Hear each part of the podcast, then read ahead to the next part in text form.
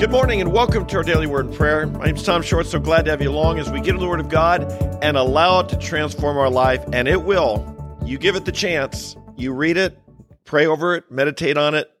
There's nothing more powerful in the world than the Word of God. So thanks for joining me.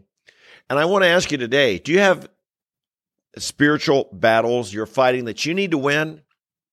And are you losing more than you should be winning? Are there times when you're falling short, you're failing, you're we call it maybe struggling and you're not living that victory? I want to suggest as we're finishing this week long as we've been talking about praise and thanksgiving to make us to tell you a very important spiritual principle and that is this. Praise precedes the victory. Carnal people, they praise God after the victory only after the victory. We should thank God after the victory, and we shouldn't forget to do so. Remember, we saw that last Monday with the 10 lepers that were healed, and only one came back to praise God. But carnal people wait until the victory to praise God. We want to be people who praise God before the battle, in the midst of the battle, before the victory. And praise is a principle of life. Praise precedes the victory. And we want to understand that. In Second Chronicles chapter 20, there's a story of Jehoshaphat, who was a king of, of uh, Israel, a king of uh, Judea, excuse me. And the armies of Moab and Ammon and the and the, the great uh, there's a great multitude the sons of Seir were coming against him and this great multitude they didn't have a chance this was a big army that was coming against them. And what could they do? Well, they did what you're supposed to do when things, when, whenever you're about to engage any spiritual battle, they turn to God in prayer. The prayer in Second Chronicles 20 reminds us he claimed promises. He reminded God of his faithfulness. He reminded the people of the faithfulness of God. And, he, and they cried out to God. Prophets began to speak and encourage the people and say, God is with us. But when the time of battle came, it's very interesting to see what actually happened. Let's read in chapter 20, and we read in verse 21. After all the prayers and after all the prophesying of the prophets, it was time for the battle to come. This was the day. It was coming. The, the, the enemy army was approaching. When he consulted with the people, he, Jehoshaphat, appointed those who sang to the Lord and those who praise him in holy attire as they went out before the army and said, Give thanks to the Lord, for his loving kindness is everlasting. Wow, what sense does this make? They're going out in a battle, and who do they put in the front of the uh, in the front? They put the the the people are praising God, the singers, not the mighty warriors, not the soldiers, not even the scouts not the people who will, you know, the best at shooting or or the strong guys or whoever could go fight the battle. They put the people who were praising God and singing to God. That's who led them into battle. What an interesting principle we see here. When we enter into battle, we sometimes we, we want to put forth our greatest strength. And what is our greatest strength? It is our God. And God is our power. And so when we when we're in a spiritual battle, we've got to begin with the praises of God. Sure, they claimed promises. Sure, they prayed. Sure, they were in the word, but they were people singing the praises of God. What happened? When they began singing and praising, the Lord set ambushes against the sons of Ammon, Moab, and Mount Seir, who had come out against Judah so they were routed. Wow. Hallelujah. What, what a way to fight a battle. What a way to win. That by praising God, the enemy was routed. God set the ambushes. God went into action for them. Brothers and sisters, I assume in life you are encountering things that are just too much for you.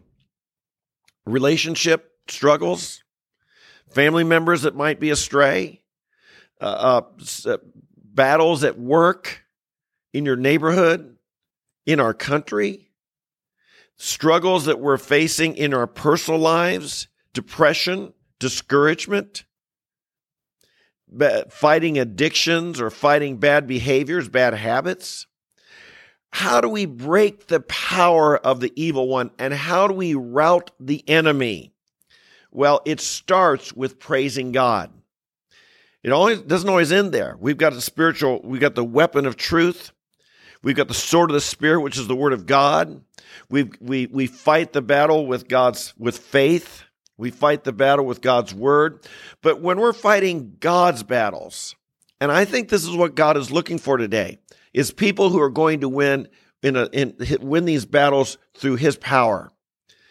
Doesn't mean you can't use you know worldly uh, uh, uh, methods of this world as long as they're righteous and so on. But our faith is in God. As it says in Psalm 20, some trust in chariots and some in horses, but we will trust in the name of the Lord our God. Doesn't mean they didn't have a chariot. It means their trust was in God. And likewise, when we have our spiritual battles, are you praising God? I have found this principle in my own life to be life changing. Praise, it, it praising God, giving thanks to God, it changes kind of my spiritual attitude. It's like it changes the atmosphere. I sometimes think, and maybe based on this scripture, that our, our enemy, the devil, he cannot stand hearing God being praised. It's kind of like in the old, you know, we used to have the chalkboards. You put your fingernails down, and you know, just it makes you your your skin crawl to hear that sound. And I think Satan's skin crawls when he hears God being praised by the people of God, especially at a time when it looks like he's getting the victory and we're praising God instead. We're thanking God and we're doing it. We're singing it. We're saying it out loud. We're proclaiming the praises of God. I think it, uh, it rattles the enemy. I think it causes them to flee. I can simply say by my own experience, it seems like at times when I've sung praises to God, it lifts my spirits from a time of unbelief, discouragement, and unhappiness into a, a it's like the light comes on. It's like the joy comes into my life. It's like when David, when, when an evil spirit would, would torment Saul, King Saul, and David would play his harp and the evil spirit would depart him. There's something about the praise of God I just think the enemy doesn't like to hear and it get and it and it, and it arouses God so that he will rout the enemy. Brothers and sisters, we don't want we, we want to praise God after the victory, but we want to also be people of faith who praise God before the victory. We want to praise God as we see the battle approaching. We want to claim that our God is victorious and he will win and he will rout the enemy. Look what it says in Mark 11, verse 24. Jesus is speaking. Therefore, I say to you, all things for which you pray and ask, believe that you have received them, and they'll be granted you. This is an act of faith that's that sometimes is, is difficult, isn't it? To believe we've received it before we have received it. We're not just fooling ourselves. This isn't just a mental trick. This is an act of faith. We're praising God. We're believing God for a victory. I think maybe sometimes we don't do this because we're afraid, well, what if the prayer isn't answered? And then we're disappointed. And brothers and sisters, I don't know. I think we just have to get over that fear of being disappointed. That really springs from a sense of unbelief, does it not? We have to get over this fear that I'll be feel let down or disappointed. Sometimes God's answers don't come the timing we want, and sometimes God's answers don't come in the way we want. But let's not be so afraid of an unanswered prayer that we won't pray. Let's not be so afraid of disappointment that we don't follow these principles in Scripture. When you pray, believe you've received it. And then for, therefore, what do you do? You begin thanking God. You thank God, you praise God as if the victory is already assured because we, we're praying in God's will, we're confident, and we're asking. And I, and again, if something you're hoping for doesn't come about, my I just personally in my own life I've just gotten over the fear of unanswered prayer.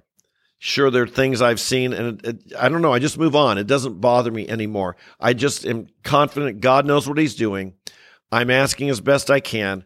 I'm praising as best I can. I'm believing as best I can. And if it doesn't work out quite how I hoped, I move on. I move on. And I encourage us to as well. So today, I want to ask you what battles are you facing?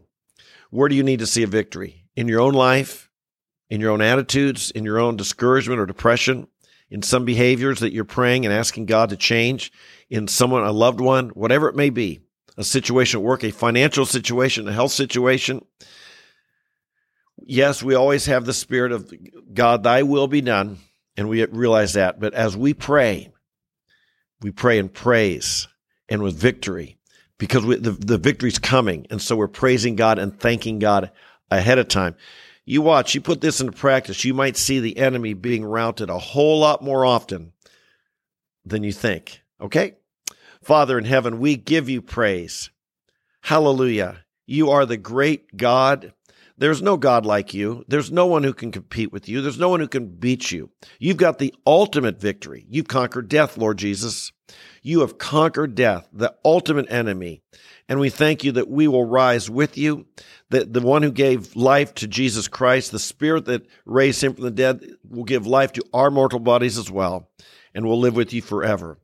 But we pray, Lord, now we want to walk in your victory. Oh, Father, we pray for this.